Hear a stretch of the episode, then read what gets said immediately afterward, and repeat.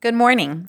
Parshas Pekudei brings us to the end of Sefer Shmos with the completion and assembly of the Mishkan. The description of assembling the materials for the Mishkan, building the vessels, and sewing the tapestries and clothing for the Kohanim are in the active tense.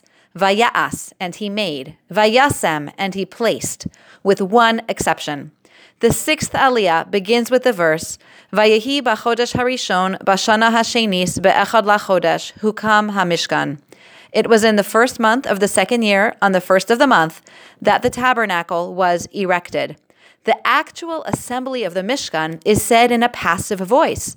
Hukam was erected. Why? Rashi, back in Shlishi, beautifully describes that after Bnei Yisrael brought all the components of the Mishkan to Moshe, it was time to assemble it. Hashem wanted to give Moshe the honor of actually assembling the Mishkan, but the planks and pieces were so huge and heavy that Moshe knew it was impossible for a human being to lift them and put them in place. Listen to these beautiful words. Amar Moshe lifnei HaKadosh Baruch Hu, Eich afshar hakamaso al yedei Adam? Amar lo, asok ata biadecha, nirekim kimakaimo, v'hu niskaf v'kame alav. Moshe said before Hashem, How can it be erected by a human being?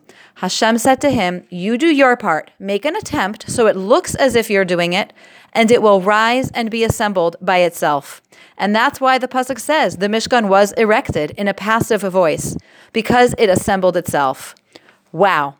I'm going to share with you an idea that I would have rejected as a mother of young children, but it has become very dear to me as they have grown older. We put in our hishtadlus. We make an effort to parent well, to be good mothers, and that is our responsibility. We have to make our attempts. And to the rest of the world, it may look as if we are raising our children. But the truth is that just as it appeared as if Moshe was lifting the Mishkan, and it was really happening independently of him, the development of our children is really independent of us. The outcome of how our children turn out, what type of person they become, that's up to Hashem.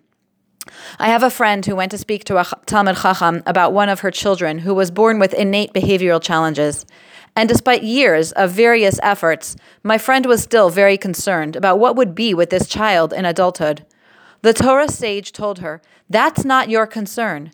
You put in your effort to be a good mother. You make an effort to research doctors and treatments within reason, and that is all. What will be with him and who he will become is not dependent on your actions. That is up to Hashem. Our children's successes are not due to us, and our children's struggles and failures are not ours either. Our job as mothers is about our effort. The outcome is independent of us and dependent on Hashem. This is really a mind blowing idea, and it may not resonate with each of you, and that's okay. For me, it resonates. We put in our best efforts do our best hishtadlus, and have faith in Hashem who brings about the results without our help, just as the Mishkan was assembled the same way. Have a wonderful day.